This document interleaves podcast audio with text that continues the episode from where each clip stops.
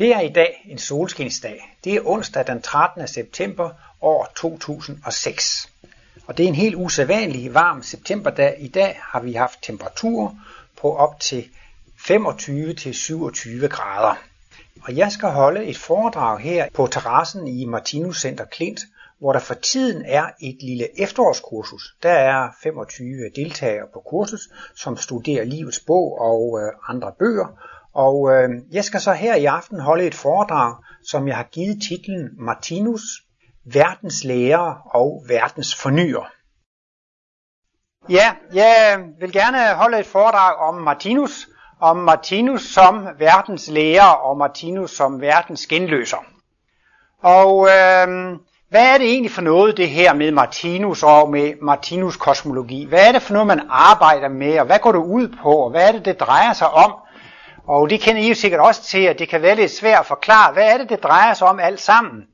Men øh, i sin velkomsttale her i Klint i 1975, som i øvrigt er blevet bragt øh, i et sommernummer af Kosmos nummer 7 2004, så siger Martinus, det vi arbejder med her, det er at skabe ny verdenskultur. Og det synes jeg var sådan en god forklaring, og der skal han altså lige igen. Det hele det her, det drejer sig altså om, at man skal skabe en ny verdenskultur. Og Martinus han fortæller også selv, at det gik kun ganske kort tid efter hans indvielse, at han øhm, kunne mærke, eller han fik forståelse for, at det han skulle bidrage til, det var at lave en ny verdenskultur. Og øh, det var jo specielt øh, Kristus indvielsen, hvor han fik denne oplevelse. Han har jo i den her bog, som hedder Omkring min missions fødsel, har han jo beskrevet, hvordan han øh, gennem to dage i træk oplevede den hvide ilddåb og den gyldne ilddåb, og derefter så havde han jo fået kosmisk bevidsthed, og var, havde gennemgået det, han kalder for den store fødsel, og fået en permanent kosmisk bevidsthed. Han havde fået adgang til universets vidensocean.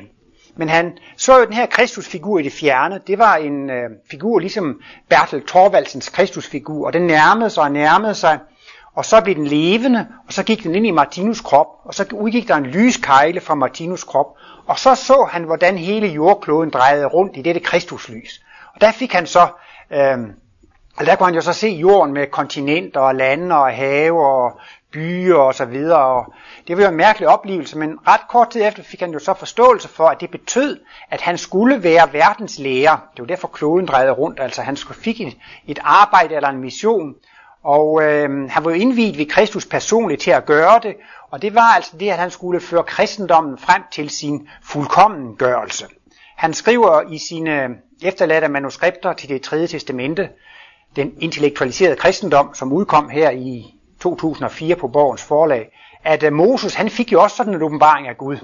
Og øh, Martinus havde også indtryk af, at Moses han protesterede lidt over, at han fik sådan en stor opgave, fordi Moses kunne ikke selv indse, hvordan han sådan en lille mand skulle øh, sørge for at udføre de ordre, han havde fået af Gud.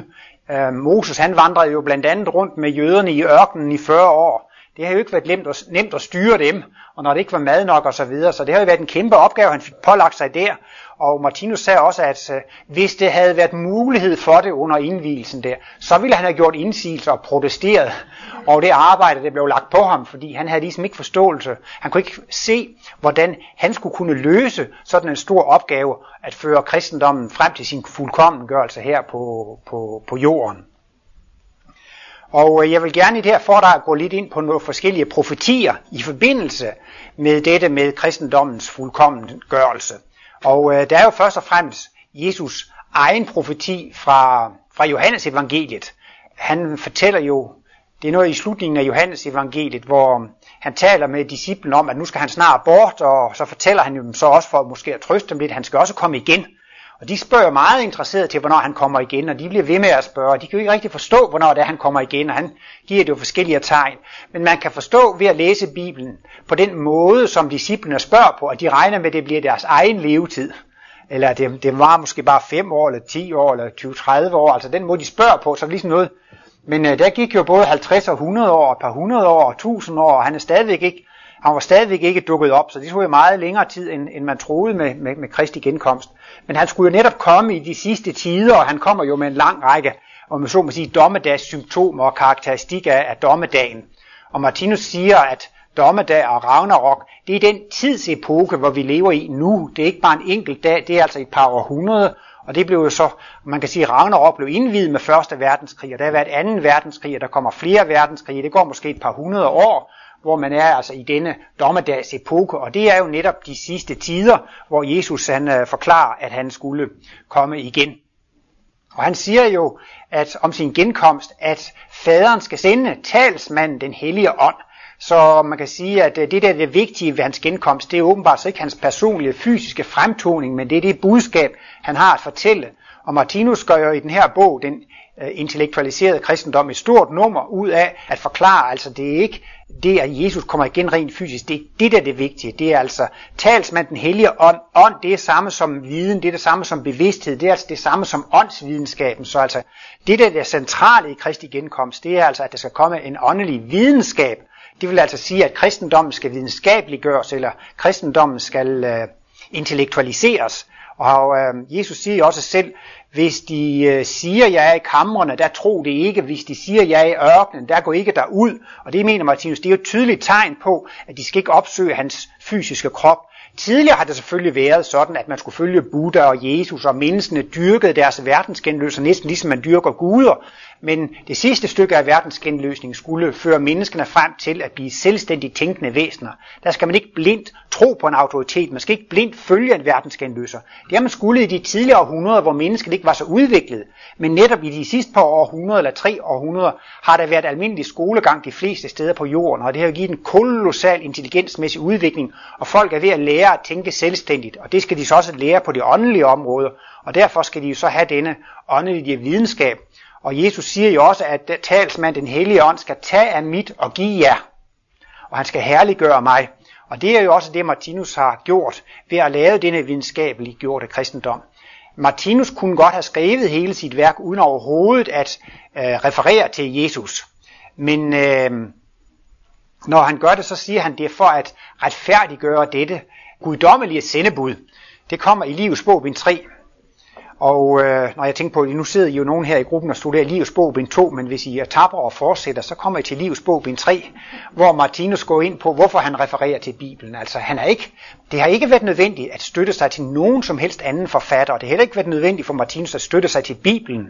Men han har alligevel følt, at det hørte med til hans mission, at retfærdiggøre Jesus og vise, at alt hvad Jesus sagde, det var sandt. Og Martinus siger altså, at det, der var det vigtigste i Jesu mission, det var, at han skulle være modellen på det fuldkommende menneske. Han var modellen på det færdige menneske. Og kulminationen var altså ved selve korsfæstelsen, hvor Jesus demonstrerede, hvordan et fuldkomment menneske handler.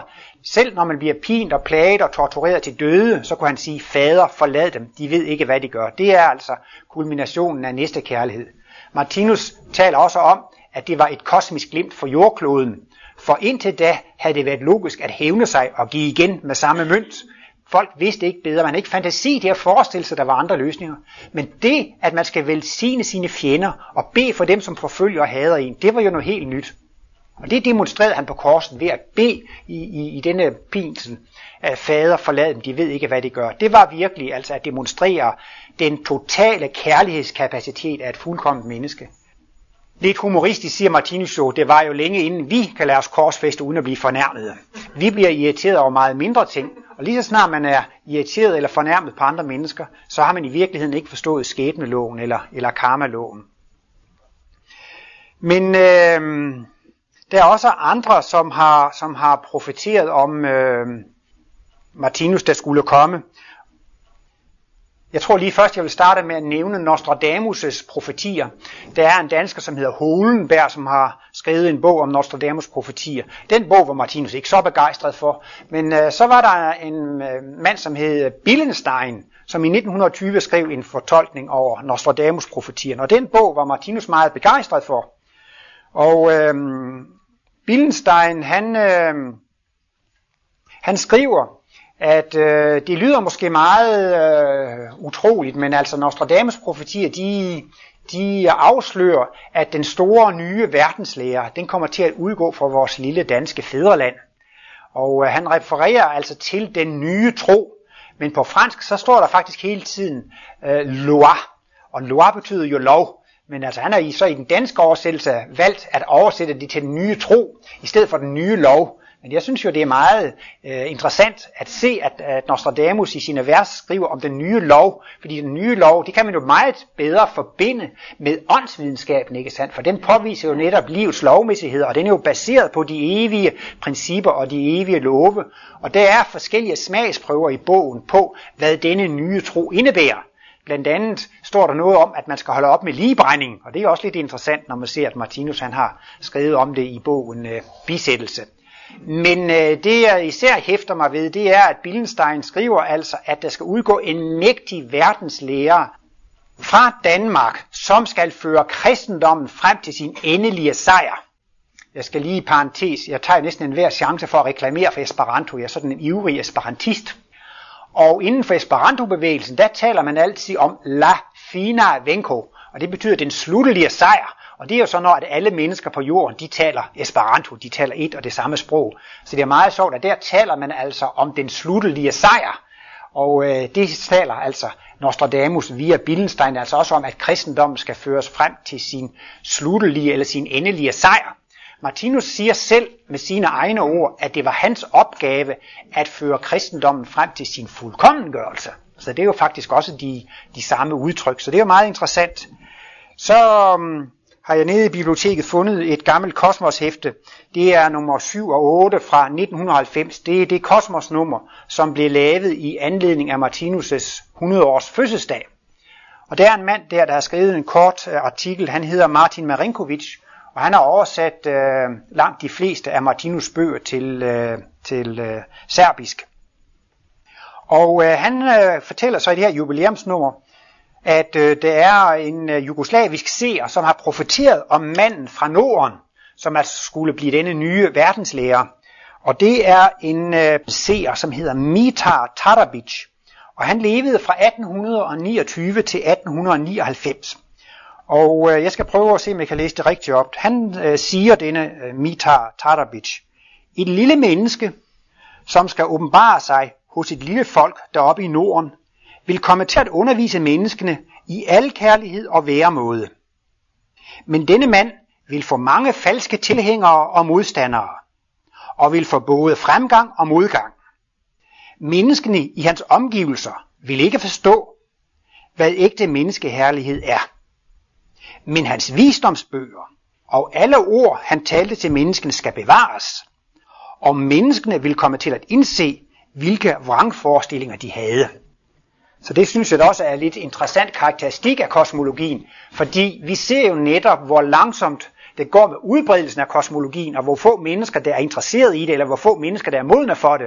Og det synes jeg, der er en, netop er en karakteristik af det, man oplever i dag, at der er jo næsten ingen i Danmark, som tager det alvorligt, som Martinus skriver, og man ser det bare for en religiøs sektor og noget, noget naivt religiøst slud og så videre. Så det, og det er netop også netop det, at Martinus laver meget vægt på, at han skulle have tid til at skrive, at han ikke skulle, øh, om vi så må sige, samtale så meget med mennesker og, og lave healing og helbredelse. Og, altså, han gjorde jo mange gode ting, Martinus, men han fremholdt jo altid, at det vigtigste i hans mission, det var at få tingene skrevet, og så skulle de jo så senere oversætte, så det kunne blive tilgængeligt for alle jordens øh, mennesker.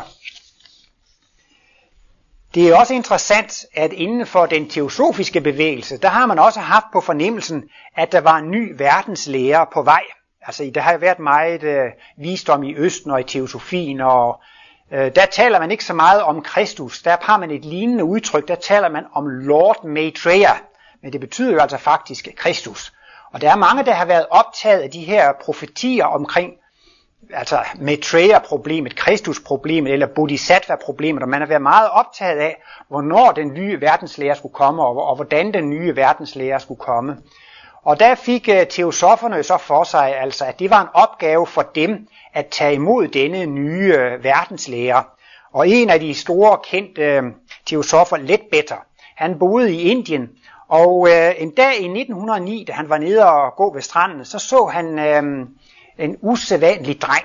Han syntes, at han havde en aura, som var så helt fantastisk. Han sagde, der var ikke et genist eller ikke en punkt af selviskhed i denne drengs aura. Så han fik ligesom øh, den idé, at det må altså være den person, som skal blive blive verdenslærer. Men det, der er lidt interessant, det er så også, at i disse teosofiske krise, der skældner man imellem Jesus og Kristus. Det vil altså sige, at Jesus, det var altså tømmersønnen, det var altså mennesket Jesus, det var hans jordiske navn. Men så skulle han altså blive transformeret eller transfigureret til Kristus ved at denne Lord Maitreya eller Kristus skulle besætte ham og altså tage bolig i hans krop. Sådan som Martinus lægger det frem, så var det jo tale om, at Martinus fik kosmisk bevidsthed, at han fik sine egne talentkerner åbnet for kosmisk bevidsthed. Men der i den teosofiske opfattelse var det altså sådan, at det skulle være et særligt egnet medium eller redskab, men dette menneske skulle altså besættes af Kristus. Og når så denne person var blevet transfigureret og blev til dette Kristusvæsen, så var altså Kristus indtrådt, og så kunne man så blive, blive verdens lærer. Og øh, på det tidspunkt, der var denne dreng, Krishnamurti, kun 14 år, og han levede i en fattig familie med, med mange børn, og moren døde tidligt, så, så faren gik med på, at han blev bortadopteret til Annie Besant, som på det tidspunkt var øh, formand for den teosofiske forening. Og så var der en mand, der hed Arundale, som var begyndt at lave sådan en forening, der skulle tage fat og, og modtage denne verdens genløser. Men der øh, gik øh, så Annie Besant og lidt bedre ind og talte med ham, og så fik de det lavet om til en organisation, som blev kaldt for Stjernen i Øst. Og den havde altså helt specifikt det formål at forberede at tage imod Kristus, når han skulle komme. Og øh, i 1911, dengang øh, Krishnamurti han var 16 år gammel, så blev han altså indsat officielt som præsident for Stjernen i Øst. Og det var jo så altså, man kan sige, at han blev så nærmest hjernevasket eller, eller, eller uddannet til. Lige fra han var altså i konfirmationsalderen, så fik han altså af Annie Besant at vide, at han var den person, som skulle blive Kristus, som skulle blive verdens lærer. Så det må man jo også sige, at det kan have været en stor belastning for sådan en lille dreng at, at blive opdraget i den tradition og at blive opdraget til. Han skulle efter sine have skrevet en bog allerede som 16-årig, som hedder Ved Mesterens Fødder. Men der er nogle kilder, der mener altså, at det er på diktat fra Annie Besant. Men øh, det er sådan en lille interessant detalje, at Lars Nibelvang, han øh, satte jo Martinus i gang med den her meditation. Før Martinus gik i gang med meditationen, havde han jo så mødt Lars Nibelvang, som var en lært mand, og han havde jo alverdens ukult og psykisk og østerlandsk viden. Og han lånte så Martinus, ifølge Lars Nibelvangs egne notater, så lånte han to bøger til Martinus. Og det var um, Bhagavad Gita, og så var det bogen ved mesterens fødder. Den står under, den står under pseudonym. Men øh, man, man mener, at det var Krishnamurti, som skrev den bog, som Martinus lånte. Jeg skal lige sige altså, at, at både Martinus og Krishnamurti blev 90 år gamle. Men øh, Martinus han blev født fem år før. Martinus blev født i 1890, og Krishnamurti blev født i 1895. Men øh, så vidt Martinus skulle huske det, så skulle der altså have stået noget i den her bog om, der skulle have stået nogle meditationsanvisninger, at man kunne sætte sig behageligt i en stol og tage bind for øjnene og tænke på Gud, og det gjorde Martinus, og det er jo det, der, der, der udløste denne indvielse for Martinus. Men øh, ingen, i ingen af de to bøger står der sådanne meditationsanvisninger, så man ved den dag der ikke med sikkerhed, hvilken bog det var, som Martinus lånte. Og Martinus siger selv i sine erindringsbøger, han bare lånte én bog. Men øh, min egen personlige opfattelse, det er, at jeg tror, at det var denne bog, som hed Ved Mesterens Fødder af Krishnamurti, som Martinus lånte, og at disse meditationsforskrifter, det var nogen, han har fået mundtligt af Lars Nibelvang. Og jeg har også den opfattelse, at Martinus ligefrem købte denne kogestol, fordi han siger, at da han satte sig i denne kogestol der, så, øhm, så var den helt ny, og jeg tror, at han har købt den til, til den lejlighed, fordi Nibelvang havde han anbefalet det. Og Martinus sagde også, at stolen det var næsten ligesom helt elektrisk og helt magnetisk. Og øhm, han fortæller et sted, Martinus, at hvis han satte sig i stolen, så fik han altså også sådan nogle klærvoyante syner, men, men hvis han tog nogle puder i stolen, så virkede det ikke. Så han syntes, det var mærkeligt med den stol. Det var som om, den var levende, den knitræde, den var elektrisk og, og helt, øhm, helt, helt magnetisk.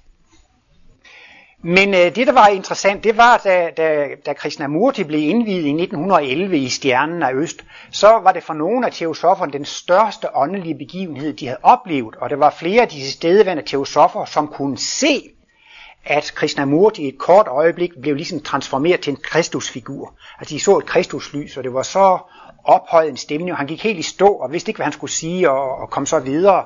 Og øhm, ja, det virker altså til at være en meget høj og en meget stærk energi øh, på det. Og øh, der var så altså også, kan man sige, en vældig medgang med stjernen i øst. Der var en kolossal medvind, og de fik jo så medlemmer fra måske 50 forskellige lande, og der var også danskere, som gik med i stjernen i øst for at øh, forberede vejen til øh, Krishnamurti. Så man kan sige, at så gik man jo så der i stjernen i øst og bare ligesom og ventede på, at øh, Kristus skulle tage bolig i, øh, i Krishnamurti. Og øh, vi skal altså helt frem til 1925. Det er, altså, det er så altså, da Krishnamurti er 30 år gammel, så er man jo ved at, at mærke, at det er ved at optrække til det. Krishnamurti brød sig jo selvfølgelig ikke så meget om at blive dyrket personligt, men da han øh, havde en bror, der var syg i USA, så, så var han ikke til stede, da Annie Besant holdt en stor tale. De, denne organisation, Stjernen i Øst, de havde sådan nogle store sommerlejre nede i noget, det hed Ommen i Holland. Og man kan næsten sige, at det måske har været en slags forløb og symboler til Klint. For Martinus hørte jo om, hvordan de samledes dernede i Ommen i Holland, og der var telte, og der var 2-3.000 deltagere osv. Så tænkte Martinus også, at det ville jo også være dejligt, hvis vi kunne have sådan et sted, og gerne i nærheden af stranden, hvor man kunne slå telt op og så videre. Så jeg tror også, Martinus fik lidt, lidt idéer. Men ved den store kongres i Ommen der i 1925, da Krishnamurti ikke selv var til stede, øh, der, deklarerede, der deklarerede Annie Besant, at Krishnamurti han virkelig var denne øh, kommende Kristus. Men øh, som I måske også har hørt, øh, der havde Martinus jo ingen penge, da lige han havde fået kosmisk bevidsthed og holdt op med at arbejde for at hellige sig til sit skriveri, så havde han ingen indtægt, og de må så leve, eller de levede så på Lars Nibelvangs løn, og øh, så endte det også med, at Lars Nibelvang blev arbejdsløs, og så fik de endnu færre penge, og de havde jo rigtig mangel på penge.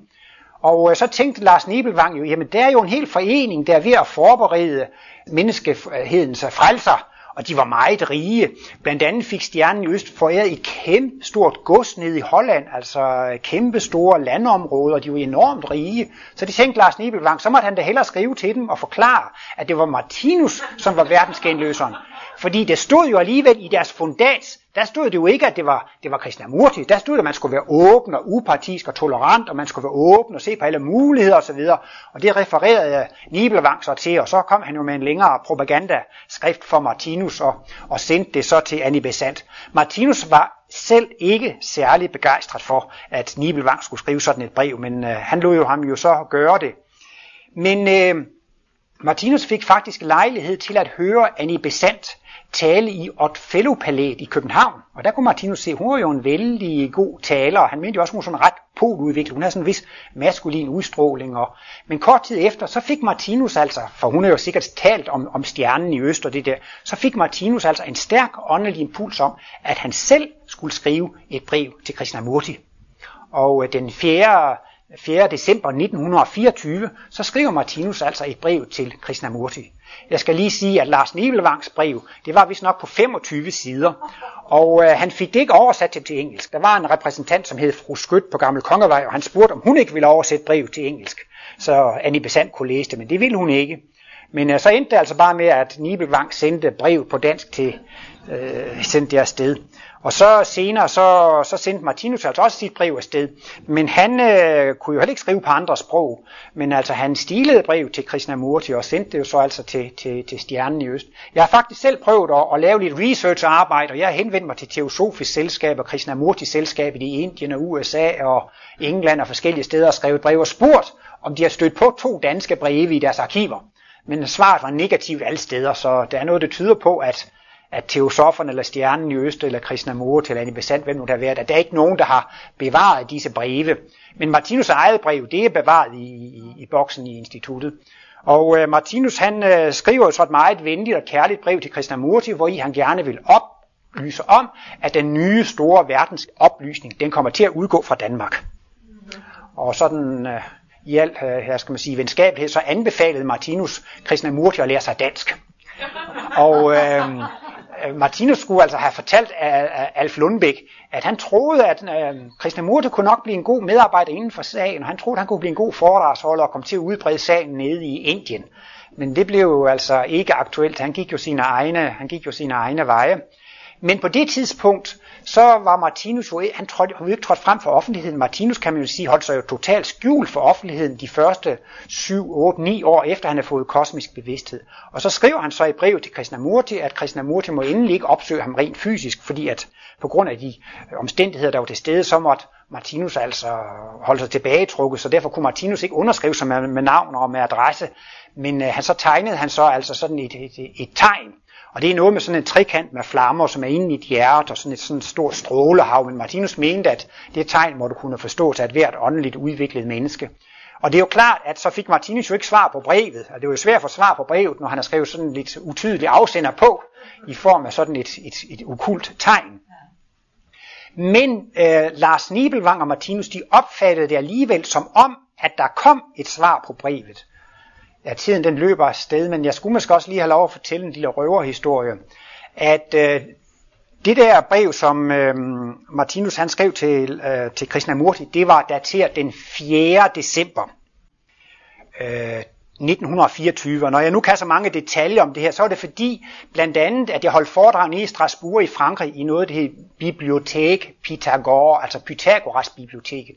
Og de havde, jamen, tusindvis af bøger om alle mulige okulte emner, og de havde alle de der tidsskrifter om Krishnamurti og stjernen i øst, ligesom man kan gå hen i biblioteket og se alle de gamle numre af kosmos. Så kunne se alle de gamle numre af deres bulletin, og hvad Krishnamurti nu har sagt, og hvad der foregår der. Og derfor læste jeg en hel masse ting om det der. Og jeg synes, det var så mærkeligt, da jeg holdt foredrag i Strasbourg. Det var præcis 80 årsdagen for, at Martinus havde sendt det der brev til Krishnamurti. Og jeg sad jo og læste om Krishnamurti, og læste i alle de der kildeskrifter om, om, om Krishnamurti, og i den grad optaget af verdenslærerproblematikken. Og da jeg var færdig med foredrag, så sov jeg det samme sted der. Og så nogle timer senere, så vågnede jeg ved, at det var et jordskæld. Det er første gang i mit liv, jeg har oplevet et jordskæld. Sengen, den ruskede, jeg blev helt forskrækket. Så tænkte jeg, det var da interessant, at nu da jeg har været optaget af verdenslærerproblematikken, så fik jeg en lille hilsen fra jordklodvæsenet. Fordi jordklodvæsenet, den, den, den, den ruskede sådan lidt, og, så jeg synes, det var meget ejendommeligt. Også den 8. december holdt jeg et foredrag i Lyon på en meget stor helligdag dernede, og da jeg gik ud fra mit foredrag, så var lys i alle vinduerne, og folk var ude på gaderne. Jeg tænkte, det var da en utrolig hændelse, efter jeg var færdig med mit foredrag. Jeg synes, det var gået så godt med mit foredrag, jeg følte mig dybt lykkelig, og det var jo flot at se, ligesom den 5. maj herhjemme med lys i alle vinduerne.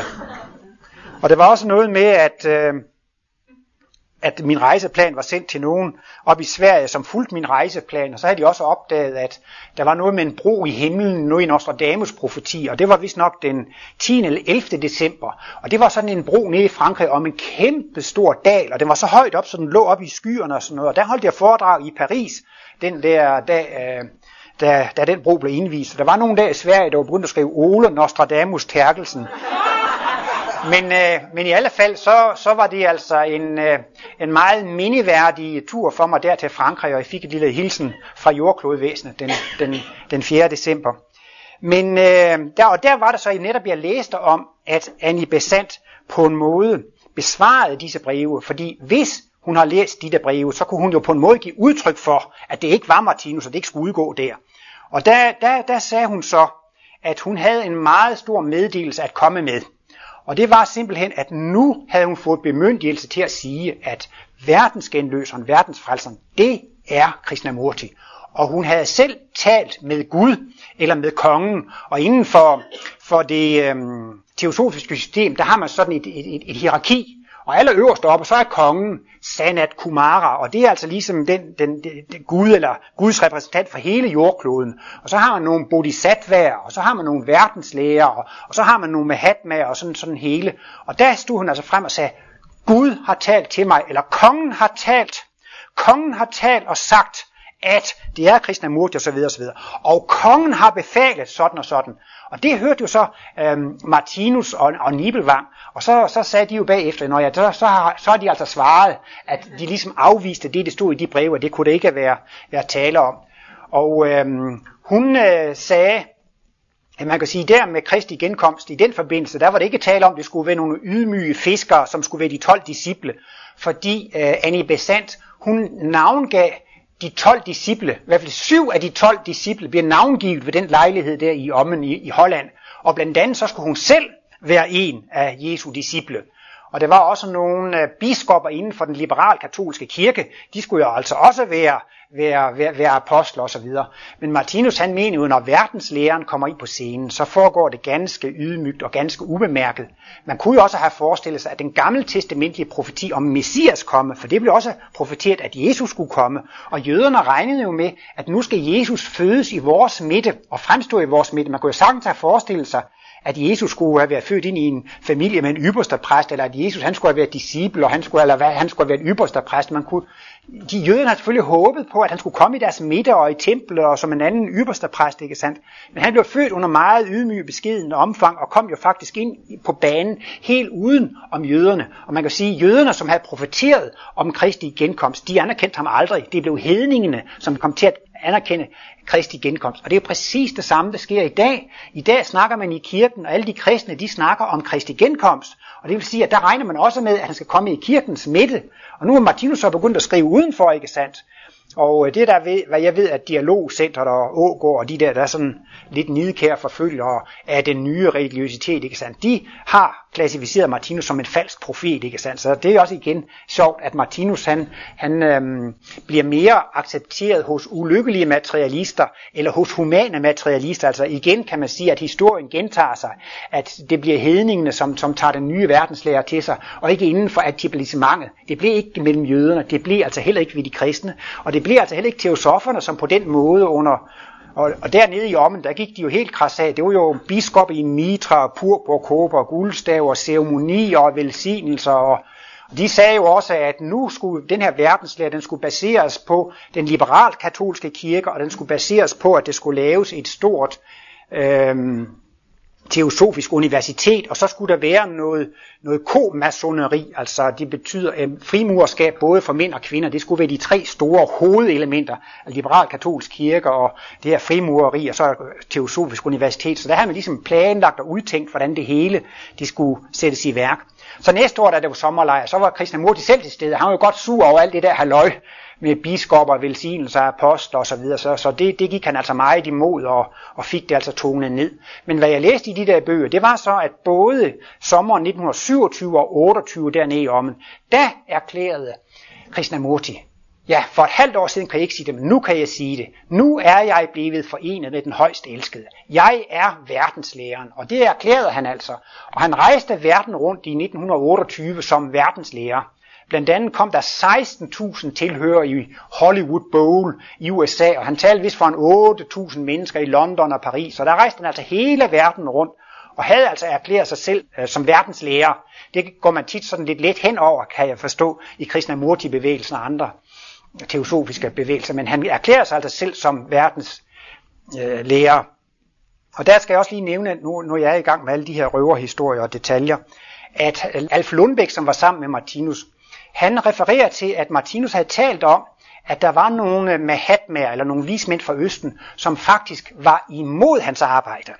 Da Martinus havde fået kosmisk bevidsthed i 1921 og en 7-8 år frem, så følte Martinus, at de holdt hans sag tilbage og at der ligefrem var en modstand imod Martinus. Han kunne føle, at der var en modstand.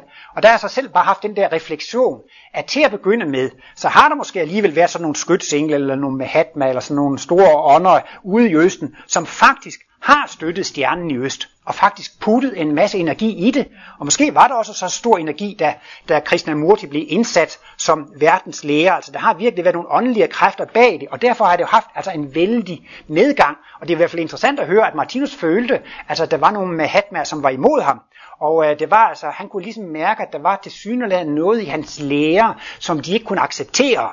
Og øh, de havde jo ligesom fået for sig, hvordan verdenslæren skulle komme ind i hele det der teosofiske hierarki og sådan noget, om det nu findes. Men det ser altså ud til, at Martinus han kom ind sådan helt ude øh, fra, fra sidelinjen, ikke sandt? Martinus taler jo selv om, i hvert fald, at der kommer en stor verdensimpuls fra en planet i Mælkevejens centrum. Martinus har skrevet en artikel, som hedder, ja det er faktisk en artikel om mig, han har skrevet en artikel om mig, den hedder Terkelsens Vogtere. og øhm, den, øh, er som øh, artikel nummer 9 i den her artikelsamling nummer 1. Og i stykke 4, der skriver Martinus meget overraskende om, det er en artikel, han har skrevet i 1937, hvordan han kunne se, at der gik en koncentreret lysstråle, en kosmisk lys, som ramte de skandinaviske lande.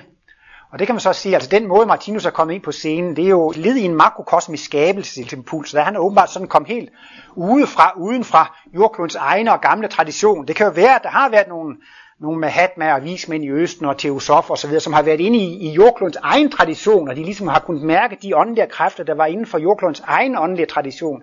Men Martinus er der synligheden kommet ind helt, helt udefra. Men det var jo også lidt interessant, Martinus fortæller, at da han var færdig med at tegne sit hovedsymbol, så så han ligesom to åndelige mestre, der bøjede sig i, i, i erbødighed og erkendelse af, at, og jeg tror nok, at, at vi er fremme ved 1929 eller 28, da Martinus havde tegnet hovedsymbol. Og der følte han virkelig, at han fik den store anerkendelse. Og der siger Martinus også, at så forsvandt den modstand, der havde været imod hans arbejde. Og så kunne mærke, så var det ikke holdt tilbage længere, og nu kunne Martinus mærke, at nu kan han begynde at komme ud i offentligheden. Og jeg synes netop, det er meget interessant, at det er næsten det samme tidspunkt, hvor det netop begynder at krakelere fra stjernen i øst. Og så er det jo så netop sommeren 1929, så står Krishnamurti altså frem og siger, jeg er ikke verdenslæren.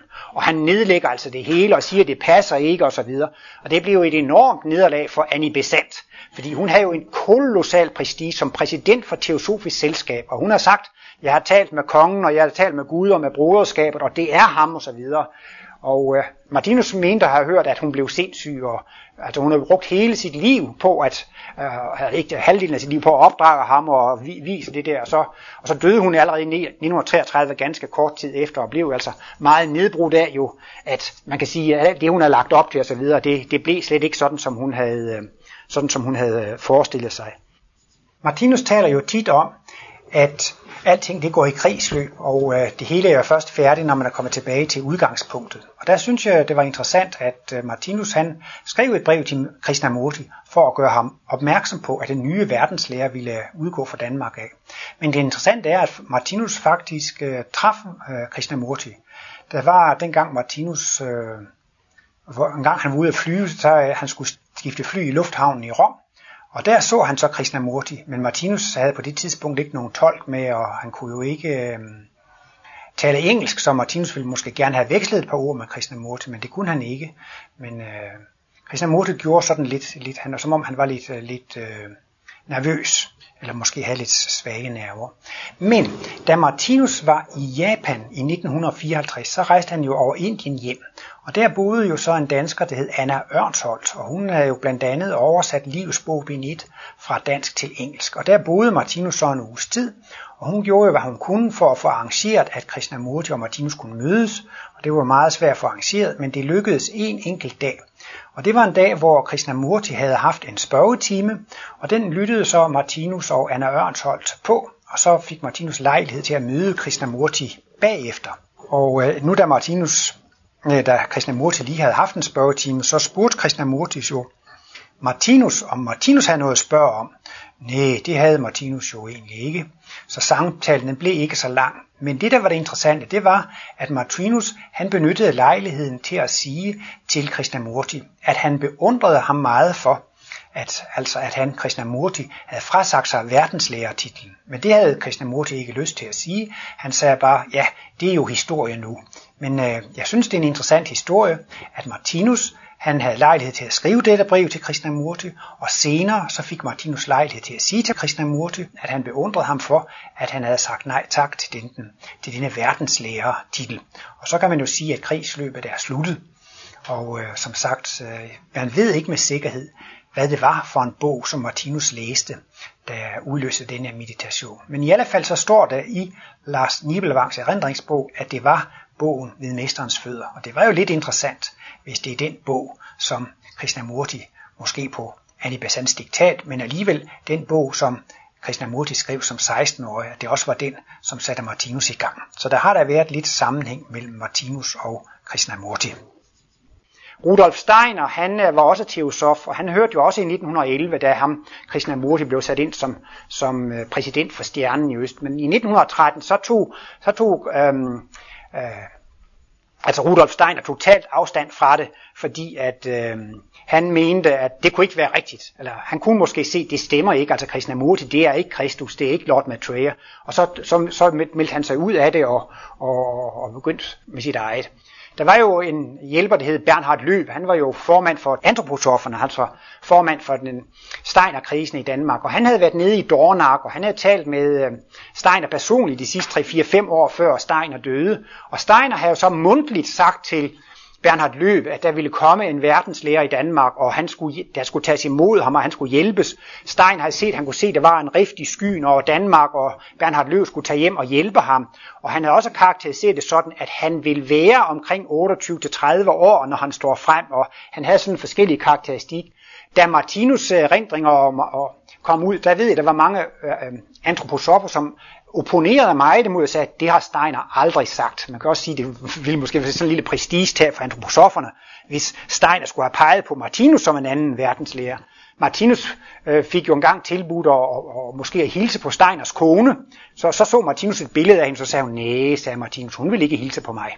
Jo, men det ville de absolut have, at han skulle, og så var der jo så øh, Bernhard Løv der, og hvis en mand, der hed Dr. Asche der, de, de skulle så gå ind til, hun var på besøg i en stor villa ude i Charlottenlund, så skulle de så gå ind og snakke med øh, Steiners enke, og så skulle de så spørge, om hun ville øh, hilse på Martinus, og de forklarer jo, Martinus, det var jo en interessant personlighed, og han har svar på alle spørgsmål osv. Hun blev meget vred og meget ophidset. Min mand har givet verden alt, hvad den behøver. Hvad var det dog for en uforskammethed at komme her og påstå, at Martinus havde svar på alle spørgsmål, så hun ville overhovedet ikke træffe Martinus. Og øh, det, det synes de andre jo, det var da lidt mærkeligt. Det var da ellers alle tiders chancer at møde en mand, som havde svar på alle spørgsmål. Det kunne da være sjovt at møde sådan en. Men, men øh, det viser sig faktisk altså, at, at Steiner allerede tidligere har skrevet noget om Kristi genkomst. Det er noget, der hedder Steiner-cyklus fra 1909 og 1910. Og der har han skrevet om Kristus' eteriske genkomst. Altså det er så ikke en fysisk genkomst. Han bruger altså ordet udtryk en eterisk genkomst.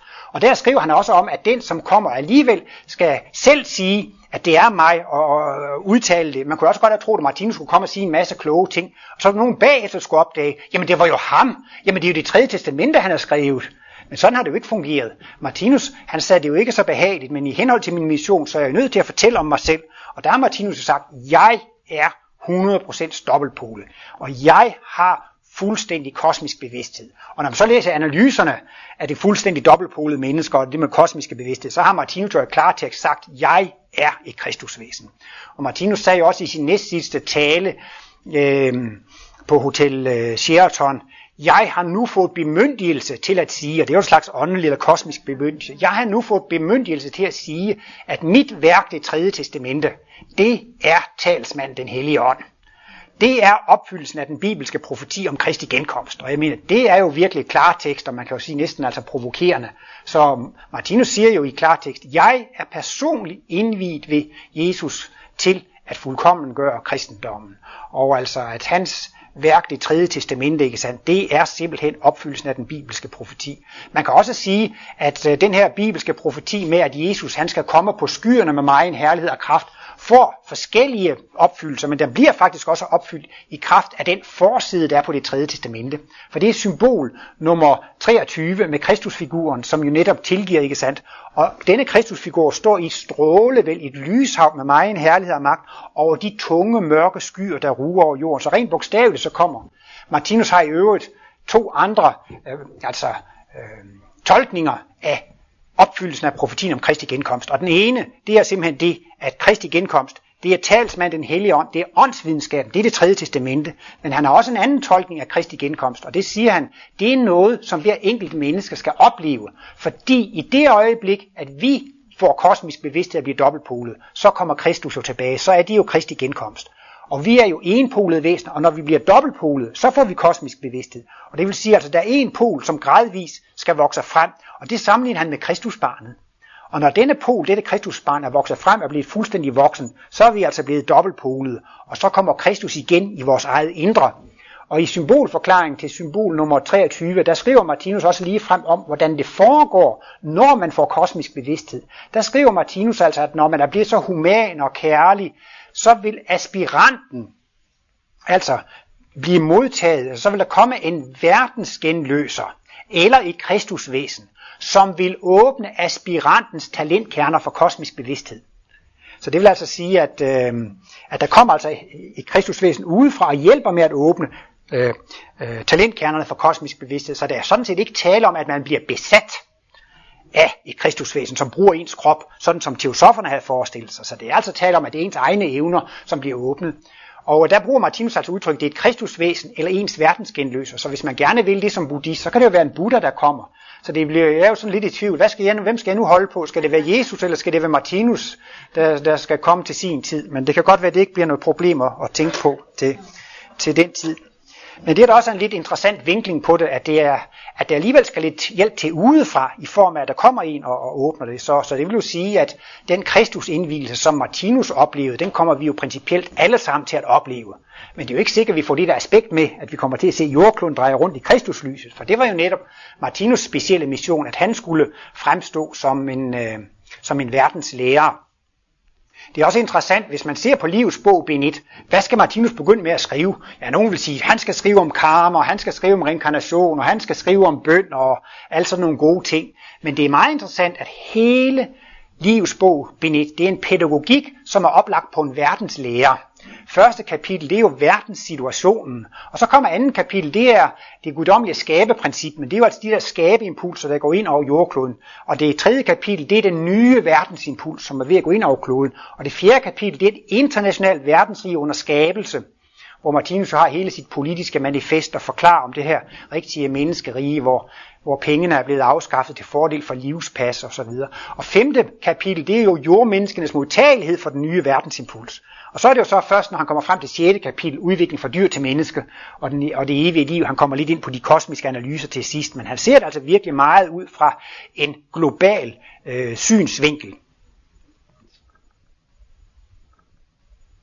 Ja, der er jo nogen, der siger, at hvis foredragsholderen ikke tager en pause, så tager tilhørende selv en pause.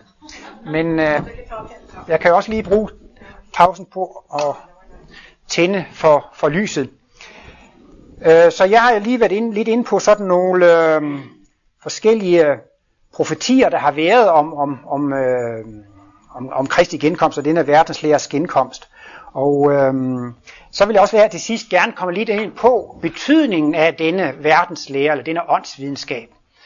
Og der mener Martinus altså, at for at mennesker kan blive kosmisk bevidste, så må de lære at blive selvstændigt tænkende væsener. Og det vil sige, at alle mennesker skal selv lære at forstå livet. De skal selv lære at forstå alle livslov og alle de evige principper. De skal selv kunne tage stilling i alle livets situationer. Man skal blive totalt selvstændigt tænkende væsen. Og for at blive det, så er det nødvendigt, at man selv kan lære at forstå livet. Og derfor skal der være en håndbog til at lære at forstå livet.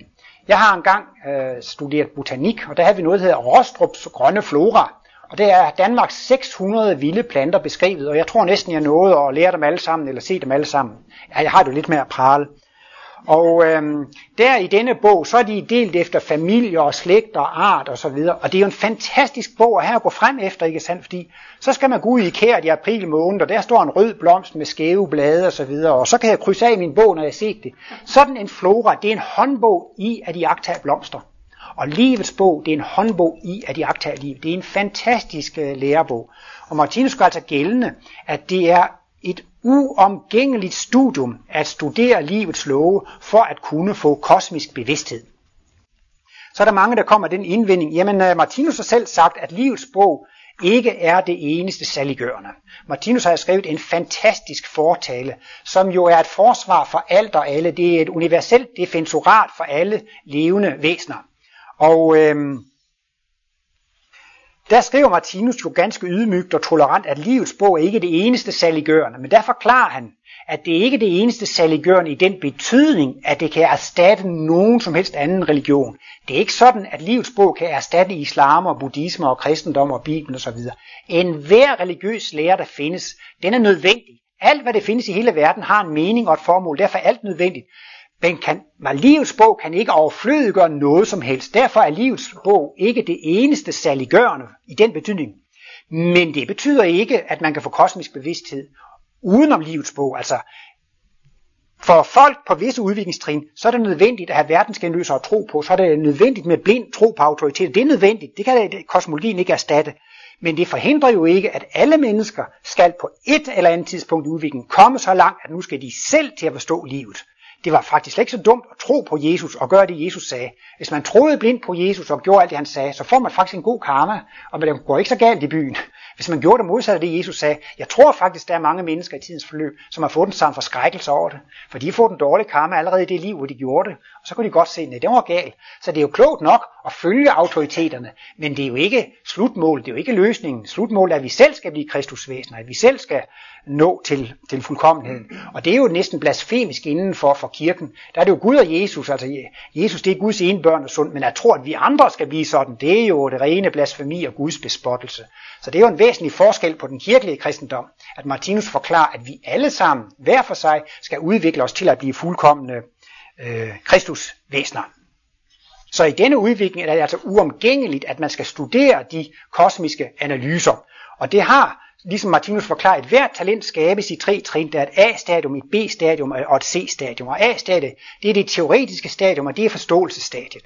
Og her i Martinus Center kører vi jo kurser i kosmologien, og det er jo så kosmologiens A-stadium. Man kan begynde at forstå de her og så siger Martinus lidt længere hen, at disse analyser har ikke så stor betydning, hvis man ikke omsætter dem i praktisk væremåde de får først betydning, når man omsætter det i praktisk væremåde. Og når man begynder at arbejde på det, så er man ved at omsætte det til øh, B-stadiet. Der var også en dame engang, der spurgte Martinus, er der risiko for, at det kan miste interessen for dine analyser, Martinus? Så sagde Martinus, det behøver man ikke at være bange for. Hvis man ønsker at leve analyserne, så garanteret med, så vil man aldrig miste interessen for analyserne. Men man kan sige, hvis man læser analyserne og siger, det var interessant, men hvis de ikke får nogen indflydelse på ens egen private liv, så er det jo bare en hobby, så er det ligesom, man kan studere en filosofisk teori. Han mente det, han mente det. Men hvis det ikke får indflydelse på mit private liv der, så, så, så er det altså ikke noget værd. Men så er det altså det, at det kommer det her B-stadium, hvor man prøver på at omsætte de kosmiske analyser i praktisk væremåde. Og efterhånden så får man det trænet så meget, at det kommer op på C-stadiet. Og øhm, det kan så bare være en påstand, men Martinus gør jo faktisk selv rede for, at det er et uomgængeligt studium. Martinus han skriver i Livets bog, bind 1, stykke 248, måske lidt overraskende for jer, men der skriver han faktisk, at mennesket kan ikke få kosmisk bevidsthed på denne klode. Ja, det har jeg lige læst. Ja, så det er godt, der er bekræftelse på det. Og det er jo så før Martinus har afsluttet sit værk, det er jo lige da han er begyndt at, at skrive sit værk, og øh, da han så er færdig med livets bog, det siger han så ved en anden lejlighed, at øh, nu er missionen afsluttet, nu er værket færdigt, nu er der nok til, at mennesket kan få kosmisk bevidsthed. Der var så mange, der spurgte Martinus, hvornår bliver du færdig med symbolet over de 18 spiraler? Hvornår bliver du færdig med femte symbolbog? Hvornår bliver du færdig med bogen Det tredje testamente? Men så sagde Martinus, jamen I behøver ikke at være bange. Missionen er for længst færdig. Alt det, der er kommet efter livets bog, det er bare noget, I får ekstra, fordi jeg har haft kræfter til at, at, at kunne skrive det. Og i 1964 så udkommer anden symbolbog, og der skriver Martinus i øh, forbindelse med symbol 21, i stykke 21-27, der skriver Martinus, at øh, nu øh, kan mennesker godt få kosmisk bevidsthed på denne klode. Det er ikke nødvendigt at inkarnere på andre kloder. Og det er jo netop fordi, at i mellemtiden fra den første udtalelse, så er jo netop livets sprog blevet skabt. Så der er det jo meget tydeligt at se, at Martinus mener, at hvis der ikke er kosmisk vejledning på en klode, så kan man altså ikke få kosmisk bevidsthed på denne klode. Og øh, det har han også yderligere bekræftet i Livets bog, ben 5, i stykke 1890, der skriver han om i-mennesket. Det er altså, han har sådan forskellige udviklingstrin, og i-mennesket det er et meget højt udviklet, meget humant og kærligt menneske. Og han skriver, tidligere har der været flere mennesker på denne jordklode, som har nået til i-menneskestadiet. Men, siger han, de har ikke kunnet fortsætte deres udvikling på denne klode, fordi der ikke var nogen kosmisk øh, viden på denne klode. Og de har derfor måttet inkarnere på andre kloder. Og, øh, og det er så netop det, han skrev i anden symbolbog, at det er ikke nødvendigt mere. Nu er der kosmisk viden til, at man kan inkarnere på denne klode. Og øh, Martinus har skrevet om det psykiske tempel i øh, småbog nummer 21, men han har også skrevet om det psykiske tempel i livets bog, bind 6. Og der kan jeg huske, at det står fra stykke 1984 til 1987. Og det er jo fantastisk, jeg kan huske det selv uden at kigge på papir. Men det er altså fordi, at det var de år, jeg var på vinterskole her i Klint. Jeg begyndte på vinterskolen her i Klint i 1984 og holdt op i slutningen af 1987. Så det var meget nemt at huske. Og der skriver Martinus altså om symbolikken i det psykiske tempel. Og der er jo den ydre foregår til hedningen, og den indre foregår til jøderne, og så er der det hellige til præsterne, og så er der det allerhelligste til ypperste præsten. Men det at måtte gå ind i tabernakles allerhelligste, det sammenligner Martinus jo også at være ypperste præst. Det sammenligner Martinus med at få kosmisk bevidsthed. Så han siger altså, at når man må være i templets indre foregår, så er man altså på, på den kosmiske bevidstheds A-stadium. Det er altså der, hvor vi er, fordi vi får lov til at studere de kosmiske analyser. Og når man så begynder at arbejde med at omsætte de kosmiske analyser i praktisk væremåde, så er man på B-stadiet, og så har man fået adgang til templets hellige område. Og når man så begynder at praktisere næstekærligheden automatisk, så vil man spontant få nogle kosmiske glimt, og man kan få et glimt i et liv og et glimt i næste liv, og så vil man få flere kosmiske glimt i et liv, og så begynder det efterhånden at blive en permanent tilstand, og så får man lov til at komme ind i, i det psykiske tempels allerhelligste, og altså få lov til at blive ypperste præst. Så derfor, det der med at få kosmisk bevidsthed, det er altså en organisk udvikling, og, og i denne uddannelse, der hører altså studiet i de kosmiske analyser med. Man kunne næsten sammenligne det med altså Ja, i gamle dage, der, der gik jeg jo så i, i folkeskolen, og så var det realskolen, og så var det gymnasiet, og så var det universitetet osv. Det er jo ligesom, man kan jo ikke bare gå fra folkeskolen op på universitetet. Man kan ikke springe sådan nogle uddannelsestrin over, så alle disse trin, de, de hører altså med til det. Ja, men der er der mange, der siger, jeg tror nu godt, jeg kunne få kosmisk bevidsthed uden Martinus, og der er der så mange humaner og rare og venlige mennesker, så der er mange, der opfatter det som en enorm provokation, hvis man siger altså, at man, at man kan ikke få kosmisk bevidsthed uden at studere de kosmiske analyser. Det skulle jeg måske ikke bringe offentligt til tors, men Martinus han sagde faktisk privat hjemme i stuen, at øh, jeg kan faktisk sige ligesom Jesus, ingen kan komme til faderen uden ved mig. Og dermed mente Martinus, ingen kan få kosmisk bevidsthed uden at studere de kosmiske analyser. Og det er altså ligesom, at altså, man kan ikke få talent på C-stadiet, uden det også er gået igennem A og B-stadiet. Øh, og så vil jeg måske bare lige slutte af med at fortælle, at øh, Martinus holdt en øh, fødselsdagstale, da han blev 85 år, og øh, den er blevet gengivet i, i, øh, i Kosmos øh, nummer 7 2005. Og øh, der kommer han så ind på det her tema med, hvem er så de første mennesker på jorden, som får kosmiske glimt? Ja, siger han så først. Nu må man så lige dele menneskeheden i, i tre store skæbne afdelinger. Og så siger han, der er en skæbnekategori, en tredjedel, sådan symbol set, som vil få en grov karma, en meget voldsom karma. Og det er folk, som går ind for krig og vold og, og, og kunne man sige, terrorisme. Ikke sandt? Altså, Øh, det, det vil de også få en, en karma for. Det eneste, der beskytter 100% mod krig, det er at vende den anden kendt til. Det er at stikke svært i skeden. Det er at bede for sine fjender. Det er det eneste forsvar. Men når de mennesker, som sværger til forsvaret og er villige til at dræbe i forsvar og med til oprustning og krig og kamp, de går altså en meget voldsom skæbne i møde. Og vi lever jo netop i denne dommedagsperiode. Men det er det, man er selv beskyttet i samme grad, som man beskytter andre. Så, så der er sådan set ikke så meget at være, være bange for.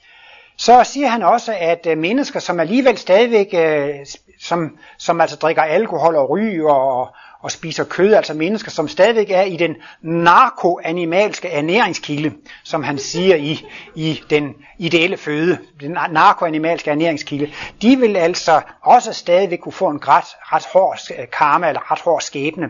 Det er nemlig nødvendigt med noget undervisning i øh, kærlighed til mikrokosmos. Martinus taler om, at vi danner skæbne inden for tre store områder, og det ene område, det er vores relation til andre mennesker.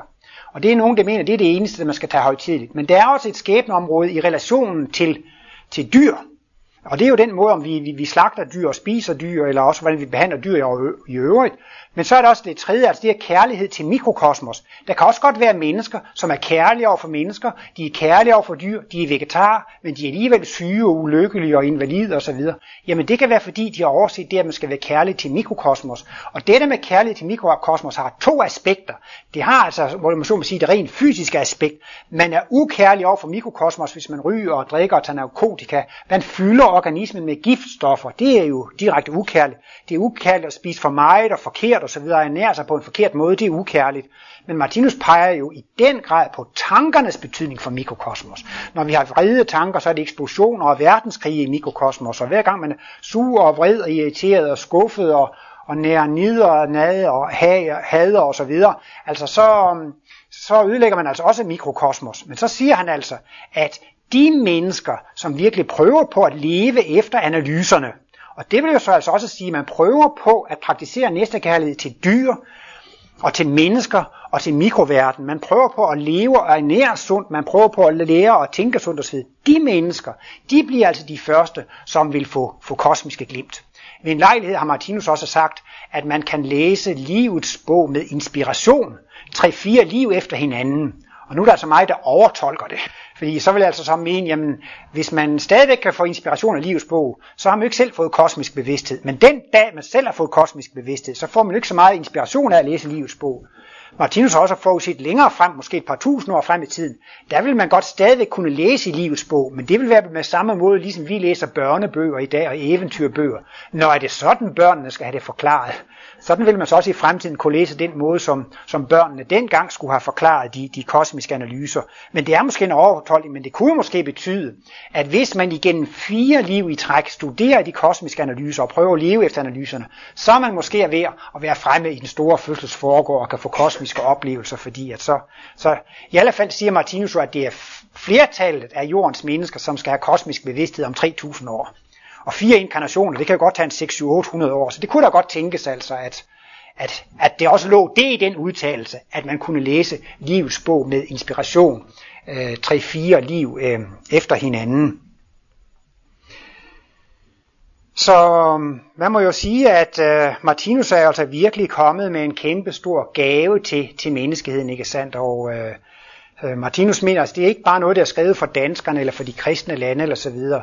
Det her med at gå ind for åndsvidenskab, det har ikke noget med religiøsitet at gøre. I virkeligheden kan de kristne jo ikke snuppe det tredje testamente. Det kan muslimer og buddhister og adventister jo heller ikke. Det er jo heller ikke meningen, at man overhovedet skal interessere sig for Martinus kosmologi eller det tredje testamente, før man er blevet materialist. Og når man er blevet materialist, så har man jo frigjort sig alle de gamle religiøse og hele den gamle sekteriske holdning. Så er man jo blevet intellektuelt og oplyst og, og mere tolerant. Så, så der kan man meget nemmere.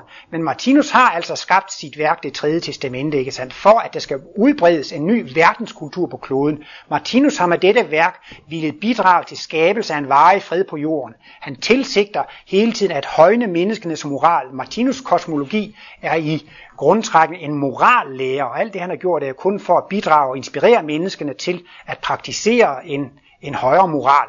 Og som sagt, så øh, er det altså en intellektualiseret kristendom, eller en videnskabeliggjort kristendom. Og Martinus siger, alt det, der er sagt i kristendommen, det bliver til videnskab, når man kan se, at det går op i evigheden og uendeligheden.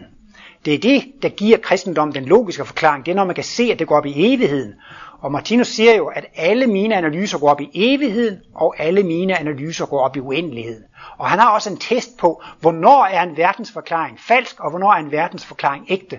Og der siger han, at en verdensforklaring den er sand, hvis den i alle sine analyser viser, at alt er udtryk for kærlighed, og at alt er såre godt.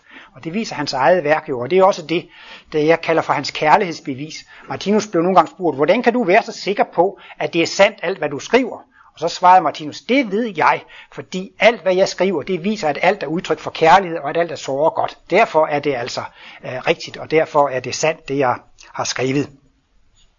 Så det er jo en kolossal gave, at Martinus har ligesom dannet et helt kulturfundament for menneskenes udvikling i de kommende årtusinder, og han er jo virkelig med til på den måde at grundlægge et fredens, øh, et fredens verdensrige.